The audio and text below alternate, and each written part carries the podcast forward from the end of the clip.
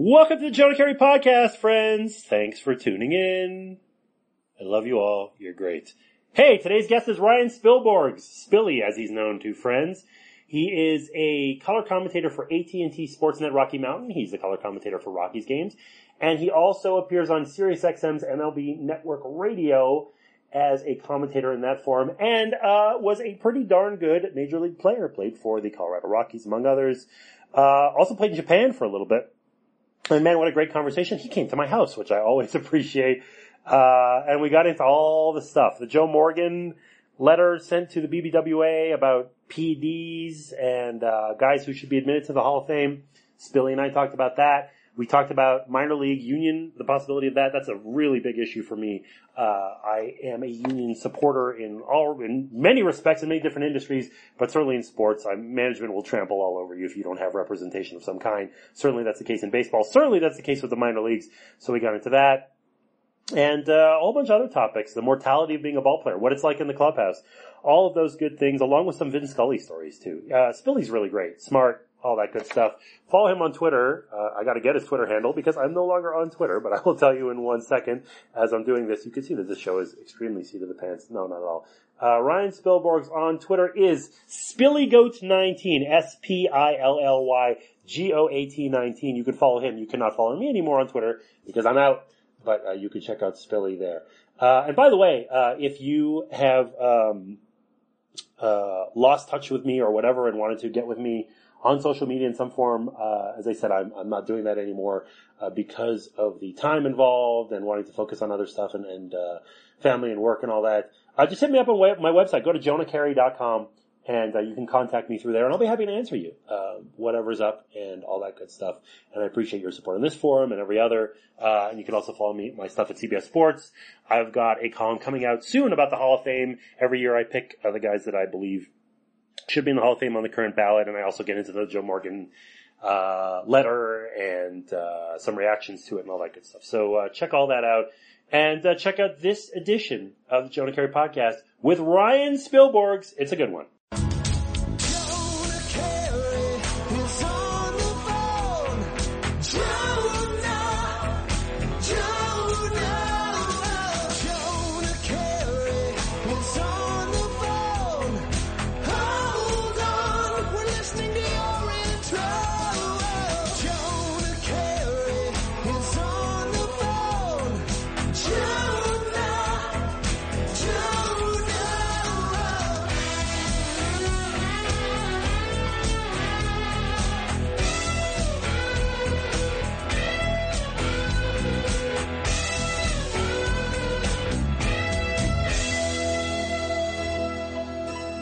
We are literally recording right now. No, Ryan I- Spilborghs is in my house. I like this place. Thank you. How are you? I'm doing great.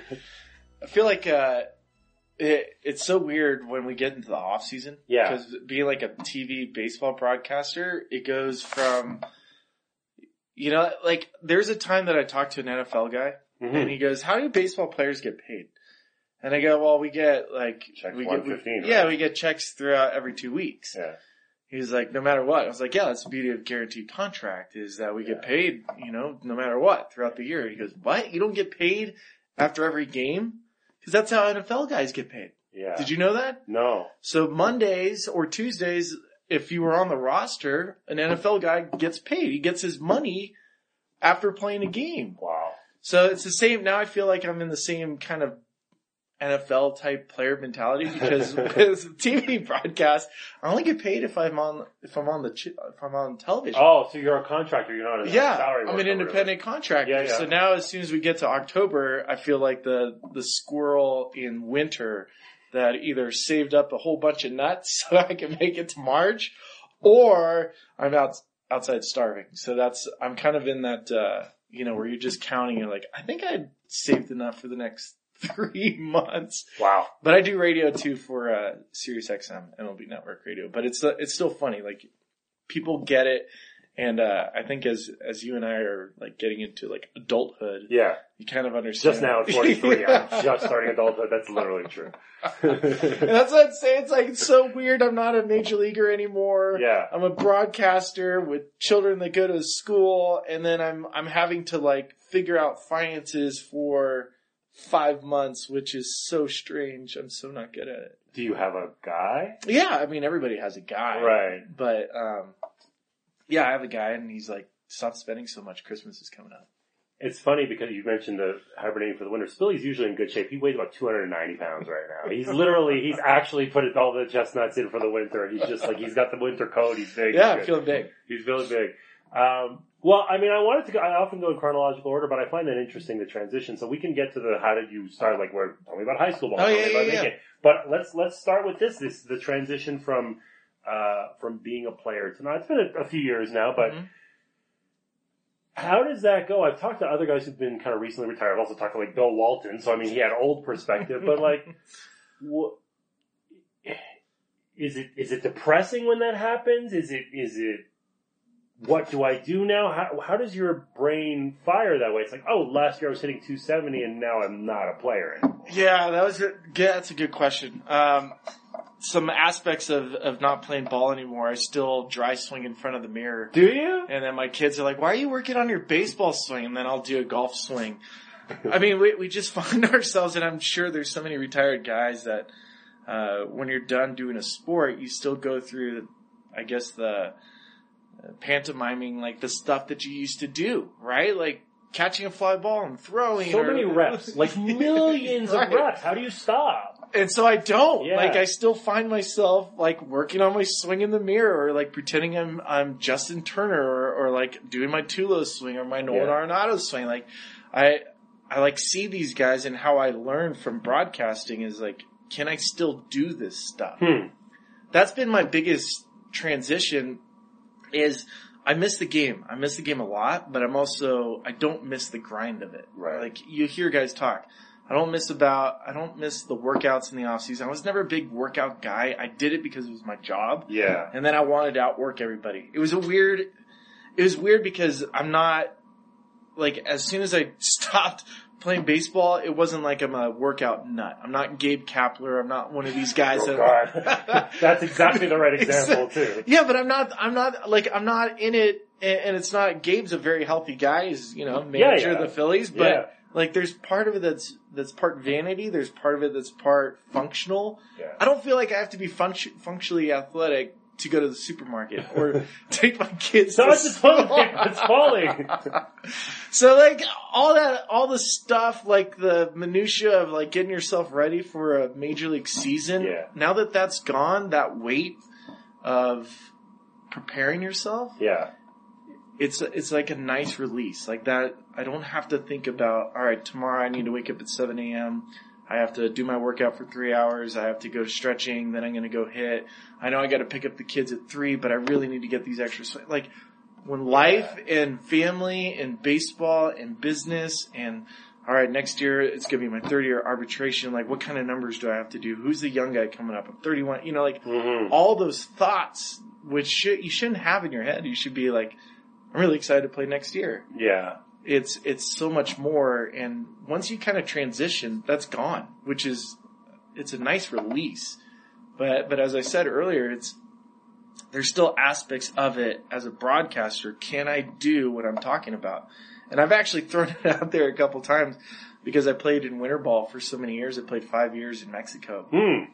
that I was really tempted to get myself in some sort of plane shape and play another month or two months of winter ball this year. I just wanted to because This year. I was I was actually considering. Wow. How old are you now? I'm 38. Okay. Uh, I still think I could I could give you like one quality at bat. Okay. But but the the idea was because I I talk about you know the mental stress of hitting and, and looking for pitch sequences and then like as far as what am I doing on the bases, I wanted to kind of put myself back in the shoes again Yeah. to see if what I was saying was actually true because we we count so much of, our recollection of what we did Yeah.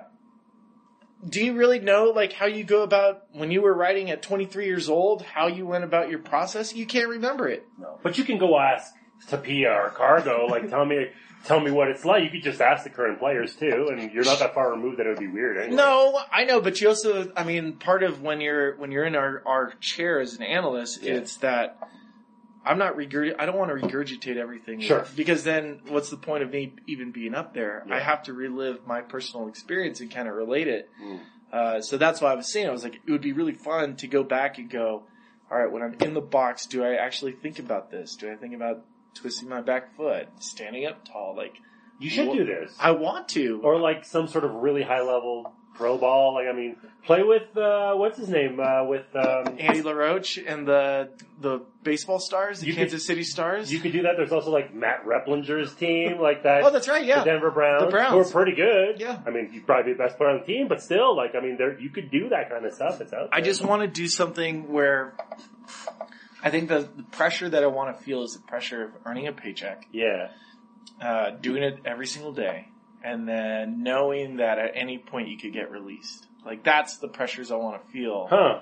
instead of just knowing that I could show up on Sunday or Saturday, play with a group of guys, be the best guy on the field. Yeah. I want to kind of, I want something to matter. Yeah, You know, I want I want the pressure of it mattering so that because that that gives me the best sense of what it feels like to be a professional baseball player.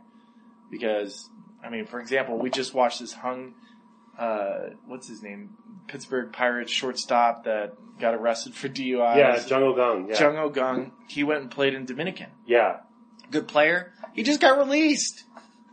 He was like 11 for 83 with 100 strikeouts. Yeah. He got released. This is a major league player. yeah. I want to feel that pressure. That so that's what I'm saying. Like, if I was to go back and play winter ball, uh, how quickly would they let me continue to play, and and how quickly would I get released? Is kind of necessary for me to put myself exactly back in the shoes where I felt like I could give like proper uh, analysis when I do the the baseball games.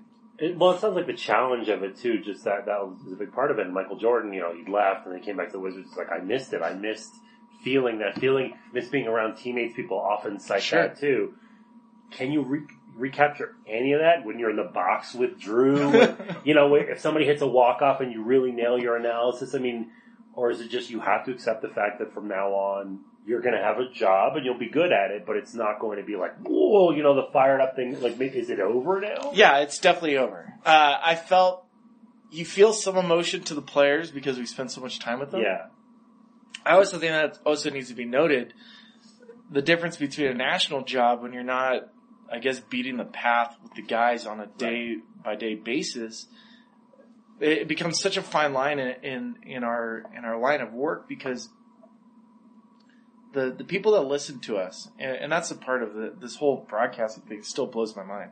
Vin Scully said it best. He was like, "We are actual guests in people's homes every single night." Yeah. and talk to them like you were having family dinner with them. And I didn't realize that. I was like, whatever, Vin. Uh, Literally the first time anybody's ever said those words. whatever, Vin. Um, and and I go and I meet somebody on the concourse. They're like, "Hey, do you know my wife Margaret? And here's my son Bobby and Jane." I was like, "I've never met you in my whole life." Oh, that's right. Sorry, we watch you guys every single night. You're a part of it. And when you hear that, you go, "Oh man." And so just understanding that little part that people are paying attention to what you say also carries over to when you're doing the walk with the players that you understand that the parents are watching and the wives and the girlfriends are watching. Mhm. And it's not to neuter ourselves from seeing things that are critical. It just it gives us a better perspective that these are humans and that what we do say matters and that we can't be off in a bubble somewhere else and, and just say these things without feeling any sort of remorse because whatever you can't say, look, words hurt. If I say something about somebody that's that's negative, that's personal, it hurts. We're, and we're watching this day and age with social social media. It's crazy. Oh yeah. Players know they'll confront you. They'll the whole David you. Price, Dennis Eckersley thing. It's Dennis freaking Eckersley. He's a Hall of Famer. Yeah. Price knows this, but he's pissed off because who are you to mouth, badmouth me? And that, and so when you go back, do I feel emotion when these guys win a walk off? Yes, I feel emotion because we walk with these guys Mm. and I want to paint these players and I'm not painting uh, as if that's something false, but we get to know them on such a intimate level Right. that of course when Nolan does something or Charlie does something or someone does something great, you're like excited for them because we're friends with them and we're we're partners and and that part like yeah, I get excitement when a guy hits a walk off, but it's not the same as if it was my actual teammate. Well, I imagine if you're saying something negative, first of all, you want to avoid like ad hominem attacks. So if if Nolan is in a two for twenty, you wouldn't say, "Well, Nolan sucks now," which first of all isn't true because he's the best, and secondly, I would imagine the best approach is to look at him mechanically and say he's two for twenty. Either we just came off of a day game after a night game in St. Louis, or maybe the guys, which could be where you come in, is struggling mechanically. Nolan swing, which you know very well, Well, he's A lot doing of this, moving parts. yeah, he's dropping his head, whatever, and then you can analyze it and not say what a bum he is, but you know what? If Nolan gets this hip turn, that's when it's going to start clicking and you'll see it. And then if he does, then you've been Yeah, proven right. I would course. assume that's the way to go. It's exactly right. yeah. But you're, you're still with the mob mentality. I mean, we, we just saw what happened in Tennessee with, uh, with the mob mentality with social media trying to get someone's head Uh, for a job. It's when people, when people start getting like Spilly, just, he's two for 20. He sucks. Yeah. Just say he sucks. He sucks. Like that's the mob mentality. They're like, just be negative where you keep telling me about, for example, last year with the Rockies, it was Carlos Gonzalez. Yeah. Cargo, it was he sucks. He sucks. He's old. He's, his swing's terrible. He's brutal. He's not the same guy. And we're pointing out like, no, there's some mechanical issues here. Yeah. Like I'm picking up on him. Oh, is he finally coming out of his slump? You just just admit it. I'm tired of hearing this argument. He Yeah. sucks. Like just let it go. And he was like, no, that's not true. Just watch. As soon as he gets the timing down, or um, for example, it was it was a grip with his hand. You know, like Hmm. his hand was wrapped and he couldn't get the barrel to the ball. And we pointed that part out and I was like, that's, that's such BS. You guys are just copping out with more and more mechanical stuff. He's two for his last 75, you know, like Right. he sucks. He's over the hill. And then he gets the hand figured out and he starts sleeping better and eating better and whatever mental stuff the guy's going through too. Yeah. And he clicks and he's like, Oh my God, this guy's so good right now. You're like, see, but there's only so much that you can do because people in general, especially on a day in, day out basis, the guys that pay attention to this every single day, because baseball is different than other sports. It's a grind for the fans too. For sure. And so when a fan's watching a week of terrible at bats from one of their stars, they're like, just say he sucks. Just tell us he stinks. Like, just tell us that. Yeah. And we can't. No. It wouldn't, it's not really productive either. Uh, I have a whole bunch of playing day questions. Three of them came up and I think, two answers ago. So, first of all, um, you talked about the off season and working out and how you, you would do it, but it wasn't Sure. like you weren't like a gym rat by any means. You played in the PED era, and Mm. I, I, and you've never been a big build. You're an athletic Yeah. guy, but you're not a huge guy. Was that ever daunting to you? Obviously, you made the decisions that you made, but when you looked at it, and you see this other dude on your team or another team, and he's goes from 190 to 225 and he's this and he's that. Did that weigh on you or was it just like, oh, it doesn't matter. I'm a 300 hitter with an on base profile anyway and I'm never going to be that guy. So who cares? Such a, it's such a, it's a tricky question. Sure. Uh, and it's one I've answered many times. And by the way, I like Barry Bonds. I'm totally fine with steroids. I am, I wouldn't say that I'm pro steroids because I understand that if you do it and you don't do it, I get the whole player thing and it becomes difficult. But I still think of the game as a fan and Bonds was, well, I can swear, he was a cool motherfucker. Like he was Yeah. the best. So whatever. But I'm not in the trenches. My paychecks don't depend on me beating out the next guy who might literally be juicing. Yeah. So, I mean, that, that's a lot, that's a lot there. I Yeah. want to get into Hall of Fame voting with you because Jeff passed the other day when he Yes, I, I'm writing. A, I'm writing. A, I'm 80% through my article, and we're going to talk about that. So that is Okay, good. another way in. Yes. Good. I want, I want to get on And that. Jeff and I are friends, and I, his column was very interesting. Yeah, yeah, it's an interesting take. So Yeah. let, let me go to my personal thing. Mm. I think at, at all levels as a as an athlete, you're always looking for an edge. There's no doubt. I mean, Mhm. when I was in in college, there was creatine. I took creatine. When it, when you get to the next level, even in pro ball, Yeah. um, there's a period in where guys were going to GNC and taking this like red antler stuff that was supposed to mimic HGH. Yeah. Right? Like, so you hear about these things and you know guys are taking it.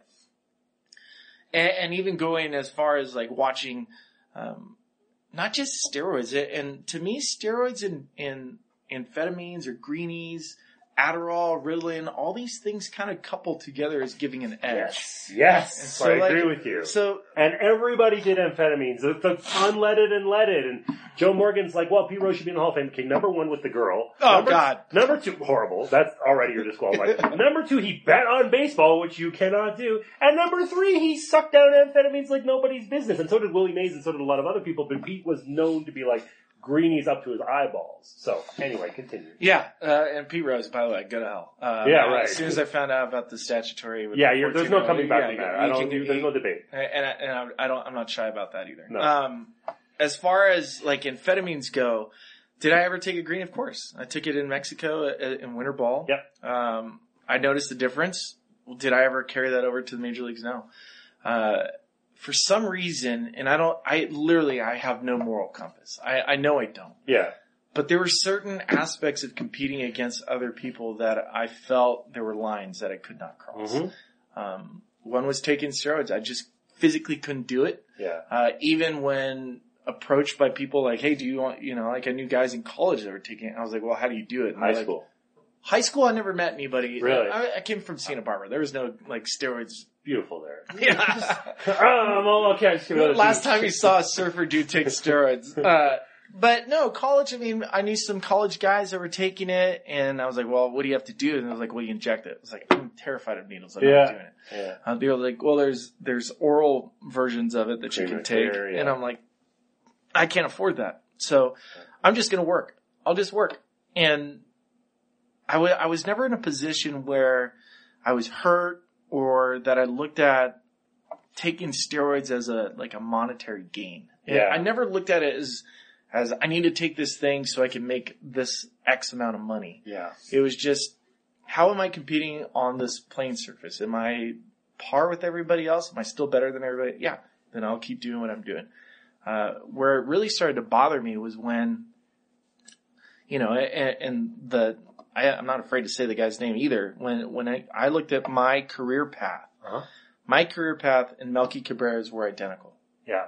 And at the same time that he chose to take his PEDs, I did not. Yeah. So this was 2010. Yeah. So I was heading into my second year arbitration, which ended up being my last year. And 09 was your big year when you hit like 320, right? I, I mean, I, I did okay. 2009 As was I said, my, I had, yeah. the, I had the Strat-O-Matic card. I had the Yeah, no, no, no. Strat-O-Matic card. There was one year Two- when you were a beast. There was one year I was good. Like Ma- 415 on yeah, the or something. majority of the years I was average. Okay. But so I was going into my second year arbitration. I get plantar fasciitis. At the same time, this guy Melky was.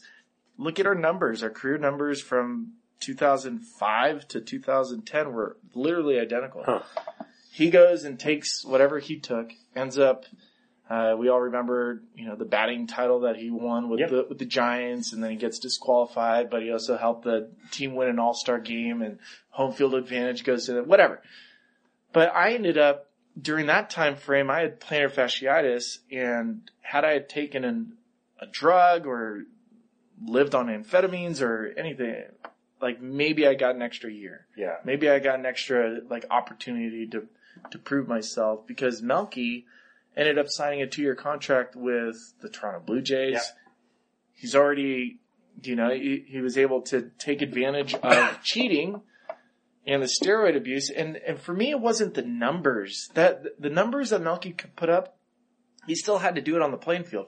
It was the opportunity that he bought himself Yeah. by using that. And for me, because I'd never had these these huge bumps in my numbers, and because I played hurt, like maybe physically I would have been in a better situation for the next year to give me a little bit more time uh, to get back to where I was. And so that part, and I've sat in front of high school and I said, you know, the the worst part of I don't think that steroid use or amphetamine use in major leagues has been properly uh, not vetted, but punished.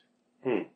Because I I get there's always going to be those guys that that took something over the counter and they test positive and you're banned for a year. Like that's Yeah, yeah. probably not fair. But I, I used to say to people in high school, I've never thought I'd ever say this, but I was like, at some point I regret not taking something Hmm. because it, it had nothing to do with money. It, it was just I wanted to go out on my own terms, not going out on an injury and then just not being good. Right. You know, like I would have loved to have had that extra year in the major leagues to prove my value, like Melky got. Mhm. Like I would have loved to have had that opportunity. And Melky's still playing, Yeah.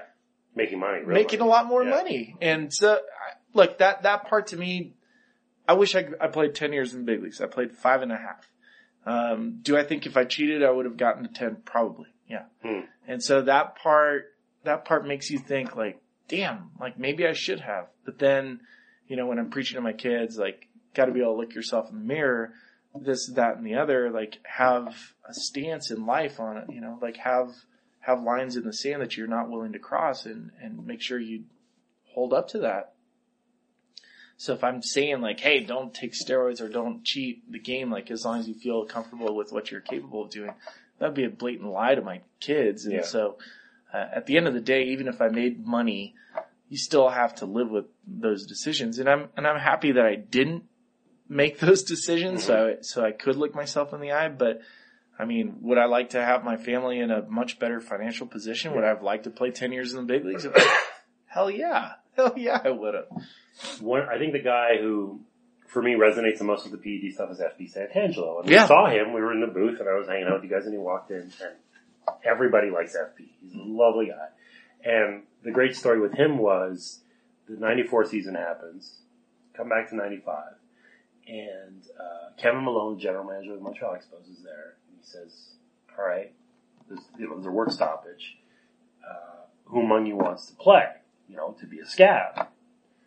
And uh, FP says, there, "There's no way, no chance am I going to do that. I would never ever do that." FP's been grinding in the minors for God knows how many years. I don't know how many years. And Felipe Alou, the manager of the Expos at the time, remembers this. And when the time comes that they have, a, when they get back to work and they have a call up, they say this guy who's five ten and gets hit by a pitch a lot, like he's got this weird skill set. He's not a power hit or whatever, but he's a grinder. I'm going to call you up. And FP also did steroids, and it's so honorable to not cross the picket line. It's one of the best things you could possibly do in any profession Oh, right. to not deny people work, to be able to look yourself in the mirror. But the guy was also playing in Ottawa for he's he's the greatest player in Ottawa Lynx history. That's sort of cool, but it's also kind of not cool if you're trying to be a big leaguer.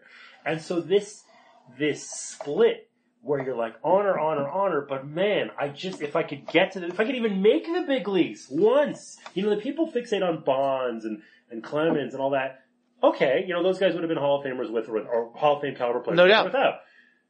But there's so many Santangelos out there. There's so many guys who would love to taste what it is to play under the lights at Yankee Stadium one goddamn time.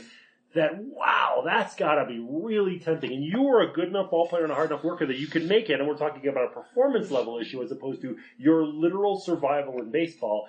That's a tough one. I don't know how you get around it, especially if it's like 1995 and you're Oh man, yeah, and I and I appreciate FP being a Very forthcoming, uh, very. So and, and I I also I've said this to many many baseball players and and all the times that I've sat and talked. Sometimes you're just not good enough, and you have to live with that. Yeah. As long as you're willing to understand that I busted my tail, I did this, certain opportunities weren't there, and it's it's a hard thing to tell somebody. Like I see I see guys come up to the big leagues all the time, and they they get a cup of coffee, and somebody will be like, "Man, what a bummer. We we're not going to see that guy ever again." Yeah. And I go, "It's not a bummer. Like he made it. He's just not good enough. Yeah. Like that's not that's not a bad thing. It's not. But a- all of you guys were the best player in your high school team, probably the best player in your college team, probably the best player at A ball. You know what I mean? Like, it's suddenly like, hit the wall, I'm no longer the best. yeah, That's and a tough pill, whatever profession you're in. It is. It is. Yeah. But it's also necessary because that is the that's the right path for how I guess like natural selection. Yeah, yeah, yeah. I guess it, in in general the way life works is you're either good enough or you find a way to survive or you're just not good enough. And I know that maybe it's it's a wet blanket in a bad statement. You're just not good enough, but it's plain and simple, black and white there's a certain criteria to be a major league baseball player. There's a certain criteria to be a professional. There's certain criteria to be a great executive, a leader, Yeah. CEO. And if you don't have that, that's not your profession. Mhm. And it's it's not a knock on you. You try to get to that spot, but if you just don't have the talent level to get there, you're not good enough. And then if you understand that and you go, well, now I'm going to cheat to get to that extra level Yeah. well then that's that's where you should understand like okay you're actually not good enough but now you're good enough because you cheated Hmm. that should let you know that it's not the right decision and, and i like that you point out i made it to the big leagues i knew i was good enough but my only qualm for not taking steroids was that I didn't want to increase my performance because then I felt like I was cheating the group. And by not taking that, I cost myself other opportunities. Yeah. It wasn't like I needed it to become a professional baseball player, get me through to Yep. the next threshold. It was just, I'm saying that I, if I was to take a steroid, it was to keep me there longer. Yeah. And, and I think that's, that's a pretty big distinction. Uh, and that's also why whenever I look at people in the PED era, do I, do I understand it? Sure. Mhm. Um, when I look at a guy like Bonds and Ramirez and Clemens, uh, do they need it? No. Mm. Do they do it to continue performance over a long period of time? Yes. So I understand their rationale for taking it. Yeah. Roger Clemens didn't take a steroid to become Roger Clemens. He was already Roger Clemens. He took a steroid to maintain himself as Roger Clemens. And so that, like, I'm not saying that it's okay, um, but I understand the thought process for them is that they're trying to grind out that career longer. It's why A-Rod did. It's why Giambi did. It's why all these other guys that have come forth talking about it. They didn't take it to become this thing. They took it to maintain themselves as whatever they've become. Life insurance. Pain in the ass. Blech. It's awful. It is so difficult and complicated. It has been in the past anyway. I had to do it as a father of kids. Uh, what are you gonna do? You, you gotta make this stuff happen. You gotta protect yourself, your future, your family's future, and all that, but shopping for it is a pain in the butt. Uh, but Policy Genius makes it easy. Policy Genius is a multi-product digital insurance platform that helps people get the coverage they need and feel good about it by providing them with a user-friendly experience. It is actually easy to do. You don't need to shop a million places because Policy Genius does that for you. You don't need to spend a bazillion dollars because Policy Genius makes it more affordable. It is excellent. So you have to appreciate that. Uh, you have to also appreciate the fact that there's a, they get an A plus rating from the Better Business Bureau, featured and received praise from a whole bunch of different places, including New York Times and Vox and Lifehacker and uh, Policy Genius is great. Big, big supporter of them. They're a supporter of this podcast. And you could check out all kinds of insurance, life and others by going to policygenius.com and making that happen. Check out policygenius.com and thanks to Policy Genius for sponsoring the podcast. So, I guess I'm scooping myself because this podcast is probably going to come out tomorrow and my article on, on the Joe Morgan thing and, and the Hall of Fame in general because I, I write a column where I say these are the guys I would vote for this year. Um, will probably come out in a few days. My brief Morgan take is that first of all, he's saying, well, we shouldn't let anybody in. I got news for you, buddy. There are guys in. I'm aware of who they are. Some of them are not people that people talk about, but I know all about it, and people in the game know all about it. That's fine. Uh, some of them did it to come back from an injury. Some of them did it for whatever reason, but they did it. There's several people. Uh, Pud Galvin in 1889 took a cocktail, which was a performance enhancer. It was made, it was made out of monkey testicles. Pud Galvin is in the Hall of Fame right now. Uh, lots of guys did lots of things. You can look it up. Pud Galvin.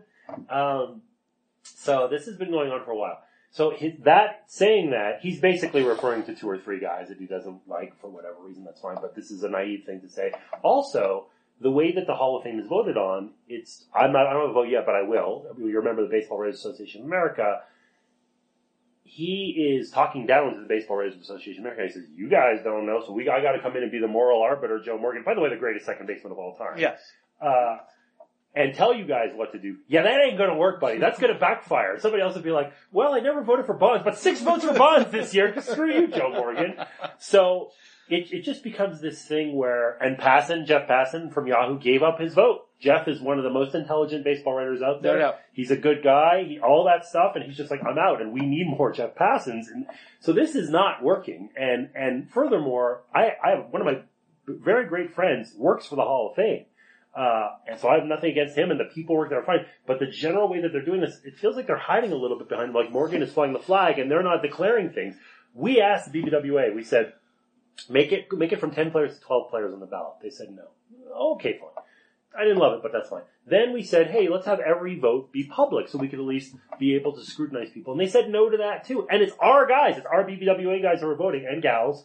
Why would you say no? So it feels like there's like a weird, I love the place. If you've ever been, Oh, yeah. the museum is it. incredible. I just went for the induction ceremony this year. My guy Tim Raines made it super great. All that's great, but the politics behind it are crazy, crazy. So. Tell me where you came down on it when you heard about it. You mentioned Jeff. I don't know if you had a thought on that. What is, how does that in relation to your general uh, policy on PEDs? Man, I the PDs like I had this conversation with some guys, and, and I said this on on national radio because I, I do MLB Network radio three days a week. Yep. and it came down to I before Joe Morgan even wrote this letter. Mm-hmm. I was I was saying I was like I literally had dinner with a bunch of sports writers, and around a table I asked I was like, "Are you guys voting for Bonds and Clemens?" And they all said yes, and I go, "What? How old are they? My age or younger? Probably- yeah, right. There And I go, why? And they go, well, I was like, was it because of Piazza and Pudge and Bagwell and Biggio? They're like, no, not really. I was like, that has, that is part of it to do, uh, with, with their thought process. And I go, all right, then what was it? He's like, well, I guess once Bud Selig got inducted into the Hall of Fame, when he's supposed to be the leader, he was the commissioner at the time and he basically, you know, he had a Hall of Fame career. You can say what you want about him as an executive with the Milwaukee Brewers. He's a fantastic executive with the Brewers, by Mhm. the way. And then as commissioner, you could say, all right, well, he allowed the game to do what it did and kind of, you know, held a blind eye to it. And so he gets into the Major League Baseball Hall of Fame riding the backs of steroid abusers. Yeah. So that door's open now. That Yeah. door's wide open, not because of, of Pudge and Piazza, who all had the speculation behind them, Mhm. But because if we're going to say that Bud Selig is deserving to be a Hall of Fame executive and in the Hall of Fame, and he, you know, he didn't base his career just solely on the PED era, but it was under his watch.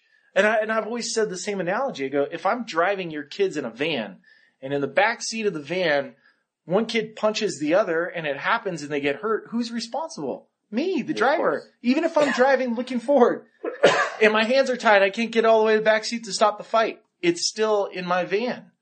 And so I would, I would suffer because of that. Yeah. And that is how some of the sports writers were viewing Bud going in the hall, speculation from the other guys. Roger and Barry had never tested positive, quote unquote, for a PED. Yeah. They were in the Mitchell report. Um, you know, like, where are they supposed to be? The judge, the juror, the executioner? That these guys are just saying like, I've had enough. If these guys are in, these guys are coming in right behind it. There are also no instructions, by the way. And the voting instructions just says there's a character clause. We're left to just float in the wind and do whatever we want to do. It's supposed to be subjective because it creates debate. That's the point. So, and, and, and that's the beauty. Look, I, I would love it, to be honest, I would love it if Barry Bonds and Roger Clemens had a press conference. They could have it in front of their house with one camera. Yeah. And the question, it's a simple question. Did you or did you not use any sort of steroid during your career Yeah. in the off season injectable given to you? Yes or no? That's it. Mhm. Yes or no? If it's yes, see it. That's it. You're done. No? Okay. I'm voting you for the Hall of Fame. Hmm. But they, I mean, the fact that they haven't said anything also, you know, for most people, they're like, well, it's proven guilt because they're not saying anything. Why hasn't Bond said something? Why hasn't Clemens? If you, if you never took anything, wouldn't you go to the mountaintops and scream, I'm clean, you guys? Right. But they haven't. That's fine. I don't care. I think at the end of the day, when I look at this Bonds and Clemens, I know they're getting in. Joe Morgan wrote that because he knows they're getting in. They will. They're at Eventually. 55% right now. It's either this year or next year. And if it's next year, I don't know how I view the Hall of Fame the same way. Hmm. And that's why I think Passan probably feels the same way I do. Do is like, I don't want to, I don't want to be part of this right now. Like, Mhm. I just don't want to be a part of it. Um, I don't want to be a voter when it comes down to Bonds and Clemens because if they get in and they're known steroid users and they, you know, they basically sit, and, and by the way, for Bonds and Clemens, they have two op- opportunities, right? They either not say anything and get into the Hall of Fame, Mhm. or they say something and either solidify their position into the Hall of Fame or they don't. So if I'm Clemens or Bonds, why would I say anything anyways? You're gonna vote me in Yeah. if I don't say anything. I, I I'm I'm in Passan's group where if I had a vote, even though I, I feel like Clemens and Bonds are deserving Hall of Fame careers, um, I don't want to be the guy that speculates and says, "Well, I know that they did start." I don't. Yeah. I don't know that they did it. And There was no joint drug, uh, joint drug testing, joint drug prevention program until 2006. right, So like Manny and A-Rod, you can make a different case for them than Bonds and Clemens. They Mhm. failed drug tests. mm-hmm. I am probably voting everybody in, but if you're going to draw a line, Manny and A-Rod, that's Sure. the line. yeah, that's the line. That's the line. That's- this, this is a proper regime. Here are all the rules. I mean, it was the Wild West before. Yes, of course, everybody knew you weren't supposed to do steroids. But what's this and what's that? You could sort of feign ignorance, and everybody went along with it. and It's fine. Man, A-Rod's like, "Hey, dummy, don't do this. We're going to do it anyway. Cool, you're out." I mean, that's that's a different. I, and I agree. Nelson Like, Cruz, Melky Cabrera, whatever. Yes, yes, they're they're never getting in the Hall of Fame. But uh, going back to Bonds and Clemens Yeah. is, I think because of everybody outside of baseball looks at these two guys as like the main steroid users. Yeah. Um, that if you vote them in, the the, the beautiful Cooperstown Of name is is not it's not the same. And, and that's that's going to be the mob mentality that we're gonna we're gonna see, and and that's why I think when Joe Morgan wrote this letter, Mm. and I and I don't praise him for it, I don't commend him for it, but I also don't mind it. Hmm. I don't mind it at all. Um, I mean, it's not the pot call, calling the kettle black, but it, it is, it's hypocritical, but it's also, he's basically saying, look, we're about to lose sanctity of the Hall of Fame if you add these guys in. And, Yeah. I, and I agree. I, I think, I think he's right. The, the way people will view the Hall of Fame completely changes if Bonds and Clemens get in, right or wrong, or indifferent, however you feel about it. The, the view of Cooperstown changes completely if you add those two guys in. Split the place into two because the museum is rad. Plaque room's cool, but the museum is the best stuff. That there's like a life-size picture of the of the of the Phillie Phanatic and the San Diego Chicken, oh, and there's like Yeah. a Fernando Valenzuela cereal box from 1980, and holy crap, that's a Ralph Kiner thing, and wow, there's a whole thing on Jackie and Hank Aaron. Like the museum is so great, and then so the Negro Leagues Museum in Kansas City, by the way. Yeah. I love the baseball history. It feels like we're talking about two different things, but it all gets. I mean, I know why it gets conflated. I get it. Um, so this was something that I was going to ask you separately, but I'll just crib it off of my own podcast and stick with my story. Uh, I had told you that I was writing a story about minor league unions or an attempt to unionize.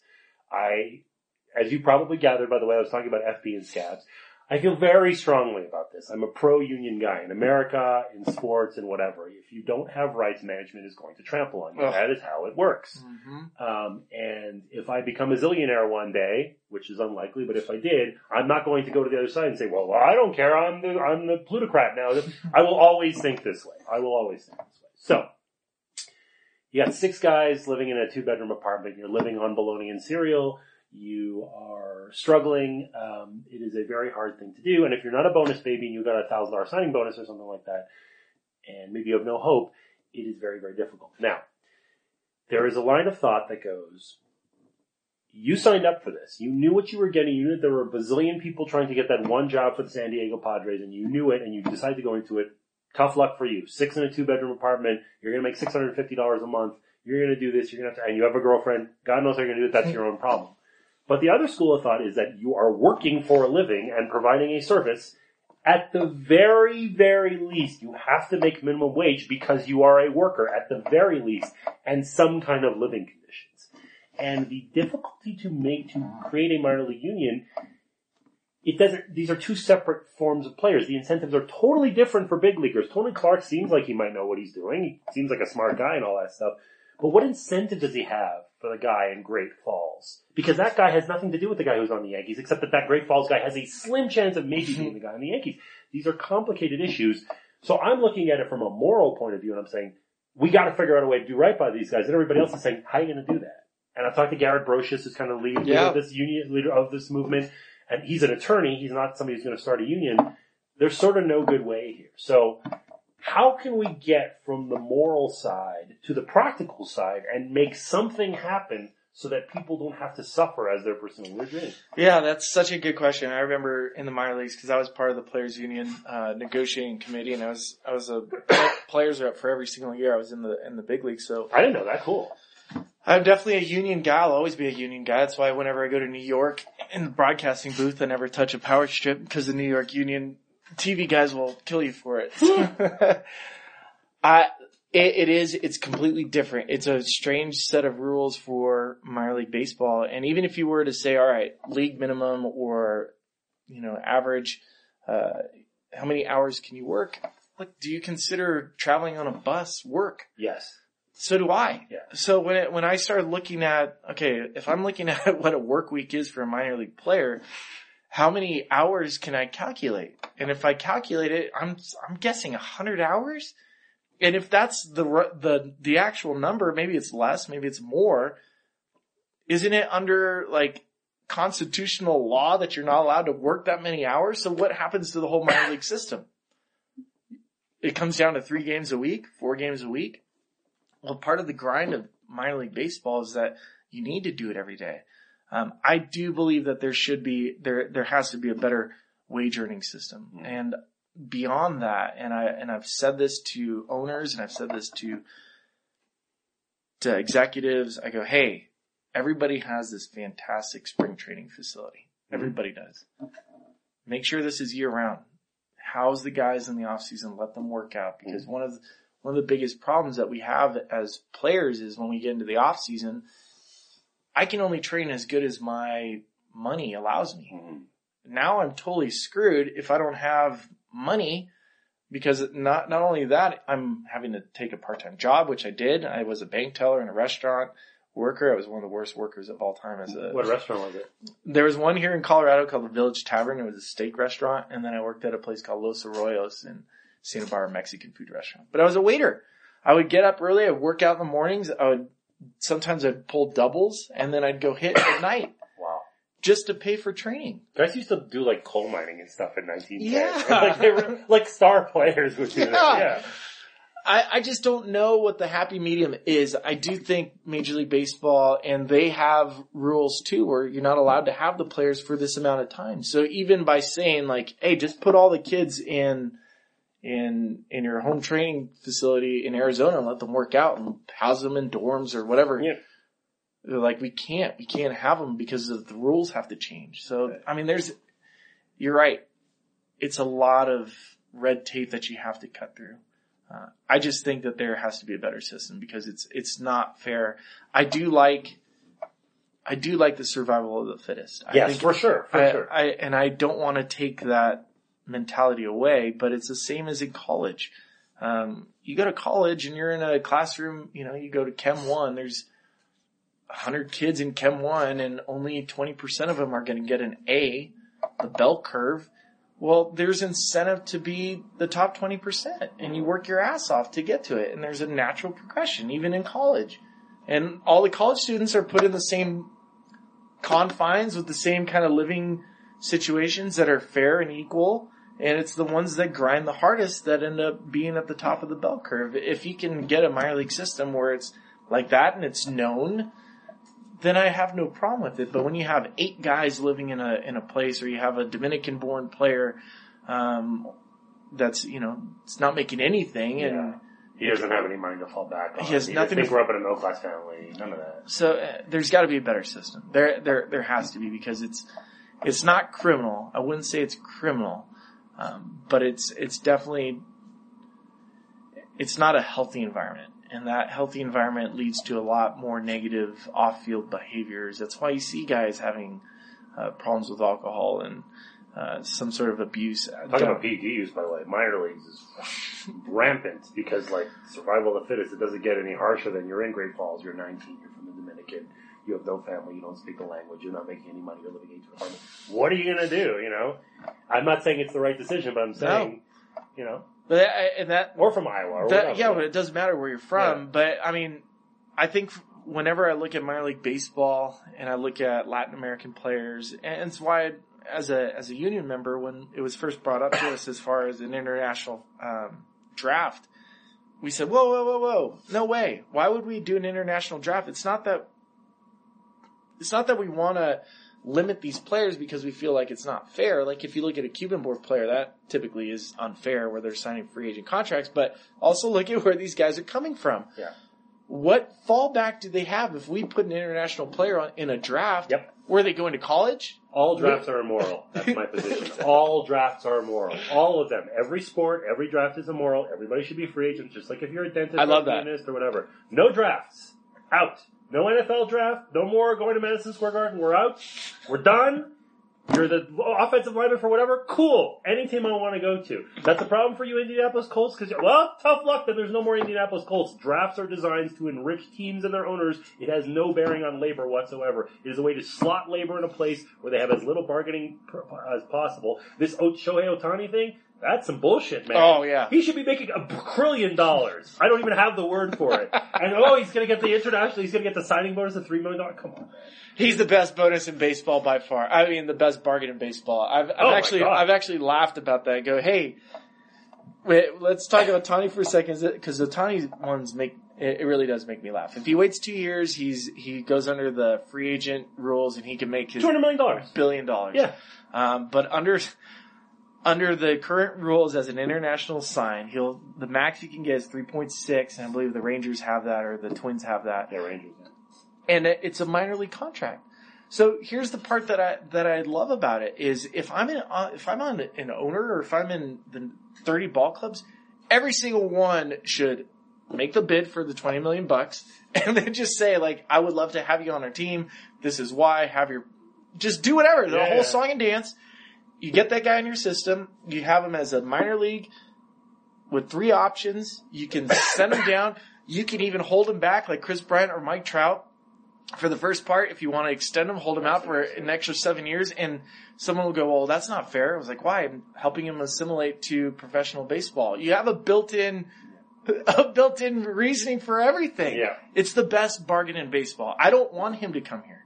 I don't. I'm not. I, if I've actually said, I was like, please don't come. Don't come this year. Come in two years and Yeah. just own everything. He just wants to to challenge himself. I mean, I guess it's admirable in a way on his part. It, yeah, but it, it is, but it isn't. I mean, it is, it's admirable because I want to see him, I want to see a two-way player as a 23 year old Japanese They project him as the the uh, the, the and I played against him. I played against Did him. you? Yeah, I played against him in Japan. I saw him come from, he was hitting six, he's 19 and had his swing similar to John Olerud and, and it's not Well, John. that's pretty no, good. hold on. It's because his mannerisms. He Yeah, rests yeah, his yeah. bat on his shoulder and he was quiet, swung inside out. And then I would watch him, he'd play right field, hit six, decent hitter at 19 in professional baseball. Yeah, right. And then they would the the manager would walk out to the mound and point to the right fielder, which is where Ohtani played, and then the whole Japanese crowd would sing this Ohtani song, and Yeah. he'd just come trotting in, throw hundred, run right back out to right field. It was awesome, and I was like, I want to So see that in the major leagues. I want to see that, um, but I I don't want to see it to where he's going to get taken advantage of. That's all this is. Yeah. He's going to be taken advantage of more than any player that we've probably ever witnessed. Uh, in our time frame. Yeah. The, uh, the the projections, by the way, the fancy stats, they project him in year one in the big leagues. His pitching stats will look like Jacob DeGrom. Okay, that's pretty good. That's a borderline Cy Young guy. And his hitting stats are Evan Gattis, meaning low on base but big time power, better than average hitter. That's pretty good. Take that. That's pretty good. And you got that, and you only have to pay him league minimum. He's 23, he's probably get better.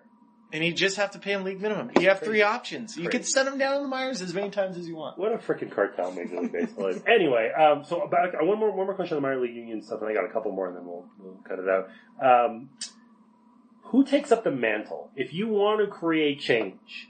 Does it have to be Bryce Harper when he's in the minors? Does it have to be a Santangelo type Hmm. who's in the minors forever? And is, does it have to be?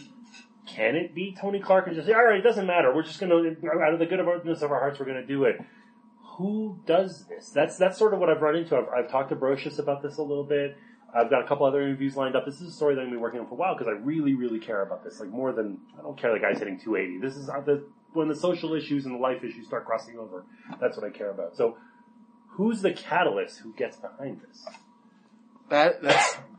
I think it has to come from Major League Baseball. Yeah, I think it has to be somebody waving that banner first. can't rely on the owners or the commissioners. You got to go to the, the union. I, I I mean I would love to see it be a face of the game. I'd love somebody in a in a role like let's say it's Giancarlo Stan just because he's the highest paid player. Sure, yeah. And he goes, I want to make sure that we start taking care of minor league players, and I'm going to help fund this this cause to create a union for minor league players, and I'm going to wave this banner, and then some of the minor league players start falling in line with them, and then you'll basically have a movement with them. I, I, I do. I think it has to be a player, a current player. Hmm. I always feel like it has to be a current player. I mean, Curt Flood was a current player that something Yeah. happened bad to him. I, I'd like to see somebody in a position as an athlete with a voice with power. Hmm. Because I mean, that's that's where you see them. It's easy to react. It's easy to be a former player and go like, "Oh, look at the social and." It's better to be in the position where you're. I'm an actual player on the field with a voice that is being heard, with a salary and this and that and the other. Because in minor league people, people just feel like get to the big leagues and then talk. Yeah. It's it's it would have to come from a group of players that pick up the banner and then offer to use there. and that's why I think whenever you look at certain athletes uh, throughout whether it's NBA, NFL, I mean what uh, JJ Watt was able to accomplish, Mhm. or even looking at somebody, I believe it was Chris Long that was giving all of his salary Yeah. uh, towards a cause. Mm-hmm. If you have players that are willing to stand in front of the group and take whatever comes from that, whatever politics come from it, and then not only take on the cause, but put their money where their mouth is. I'm willing to fund this thing. I'm willing to pay for the best lawyer. I'm willing to help create. I'm willing to give salary for this. That's when people go, oh crap. Like this is for real. This Yeah. guy actually believes in it. I'd like to see that. I think that's a, that's probably one of the best ways to get it done. Yeah, a player who stands up for what he believes in and it's going to affect positive change. And it'll definitely go positively because people react positively, like Colin Kaepernick. Oh no, sorry, that doesn't always go that way, it turns out. Uh, yeah. Let's, I, I want to get a couple, a story or two from you before we go. And you played the Mexican leagues for five Yeah. years. I'm going to guess there's at least one good story from playing in the Mexican leagues for five years. Your bus got stuck in the middle of the road and, and a, a gang descended on you or, or whatever Oh it is. man, there's some bad ones. There's good ones. There's bad ones. Um, One of each. So one of my favorites, and I told you I took uh, amphetamines down in, in Mexico. The first time I did it was, it probably had to have been like 2005. I was, I was a young player, 25 years old. I Yeah. don't, I don't know any better. Uh, and I'm down there, and in my shoe, like we would have a like a little clubby, and uh, this guy's name was Chapo. Chapo is is Mexican slang for short. Yeah, I'm like, of course he's short. Like Chapo. yeah, Yeah. so yeah, like the major drug cartel guy. Yeah. Um, so Chapo, he cleans your shoes, and inside my shoe, I'm like getting ready to put my cleat on, and this little green pill pops out of it. I was like, "What is that thing?" And I look at Chapo, and I go, because he's like waiting around the corner for me to see it. And I go, "Chapo, what is this?" He's like, "You eat it." All right, ate it. Uh, and you know, like second inning, my heart's gonna explode. And so I'm, Is it like 10 copies? oh my like god, I don't copies? even know however many copies it was, but it wasn't.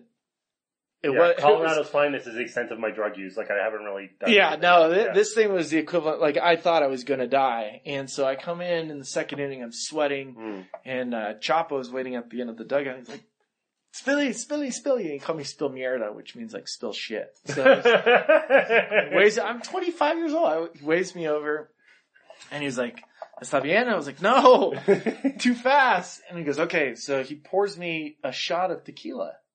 Yeah, He's yeah. like, "Here you go." Up or down or yeah. bam. So I took a shot of tequila. I was like, okay.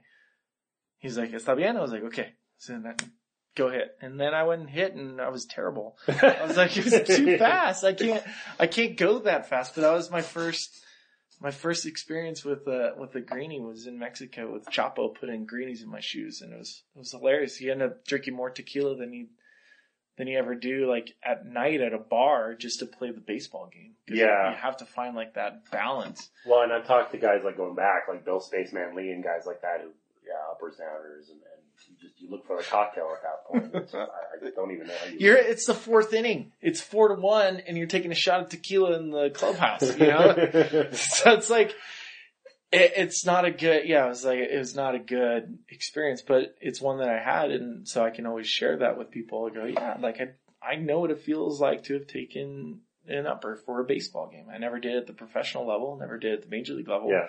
but I did it in winter ball and what you know what, what feels like a safe environment. The other one was we were my last year in Mexico. I suffered a hernia, which was awful. Mm. Um, and you talk about like wanting to get out Dodge fast. So you're like, I got a bulge on my groin area. What is that? There's like a hernia. I was like, well, what do I do? I want to keep playing because you, you can play with a hernia. Yeah. And they go, well, if it gets If it gets worse, surgery here in Mexico. And I was like, all right, See ya. see, see it clowns out. But during that time frame, it was like 2011. Yeah, it was 2011. Um, was like the drug trafficking and every, the drug wars were getting really bad. yeah. And so we traveled to this place called Guasave, and Guasave was known as like this really bad drug cartel area because it bordered the two drug cartels. Mm. And they told all the players, they go, don't get out of your hotel rooms. Right. Like you can't leave. And I'm like, fuck that. I'm gonna get out of my hotel rooms, right? So they would sell beers outside of the hotel in the back of like car. And so in the back of a car, so you couldn't, you didn't have to go to the gas station Sure. or whatever, cause they, they really didn't want the players traveling. So guys would sell out the back of their car, uh, like 30 packs of beer and then they'd have all the ice in the back and they'd crack open the, the box of, of beer and they'd pour in ice in the back. And so we found out like a day later while we were traveling into Guasave, and it was a horrible story, there was three bodies hanging Oh my God. Welcome to Guasave. Oh my God. Skinned and, and around the corner there was four more bodies in a white van beheaded. Like you Oh can look that thing up. God. And we drove right under that thing and we were asleep. Like we didn't see it. So when they were telling us like, hey, don't go out at night, I was like, ah, whatever. Yeah. Wow. Wow. All right, two more. Um, one is the camaraderie that everybody talks about with all that. I never play. I mean, I played some basketball, Sure. never at high level, whatever. I don't know. What do people mean when they say that? Is it just the screwing around in the dugout and like cracking on a guy when you're watching? Is it the road? Is it the plane? Is it what is it? Why why do people say this? Other than you're just with these guys so much it's just by law of averages, but you're with a lot of people in an accounting Sure. firm too. But it's the people are like, wow, I really miss working at the accounting firm. Such camaraderie. Nobody says that. I think, I think what it boils down to is you're looking at, there's been 19,000, what, 437 major league players. It's really not a lot. It's not a lot. Fill up the Pepsi Center for a Katy Perry concert. Yeah. And because it's less than 1%, and even when you go of all, you know, professional baseball players, what percentage of guys, I think it's what, 20% of professional baseball players actually make it to the major leagues. Mhm. To get to that spot is really difficult. Yeah. And everybody has had a certain grind and everybody comes from a different location geographically. Uh, and every path is different that you're, you're kind of bonded by that. I, I always say, and I love sweat equity, the idea of if you and I were to go on a hike together, right now it's superficial friends, you have coffee together, you see each other at the workplace, it's nice, right? Mhm. Like we're, we're totally friendly. We go on a hike together, a grind together, something that, you know, takes effort, and I see you do it and you see me do it, Mm. we're bound together and we'll open up and we'll share stories that we would never ever share. And so to picture it that way. I mean, when you're, when you talk about camaraderie, it's these guys have gone through something that most people will never go through. Like it's a, it's a dream that it started as a kid and then it maintained as a dream as you went through college or high school. And then you fought through it in the minor league level. And then you get to a professional level and hopefully you're successful and you automatically just by being in that room, you realize what it took to get there.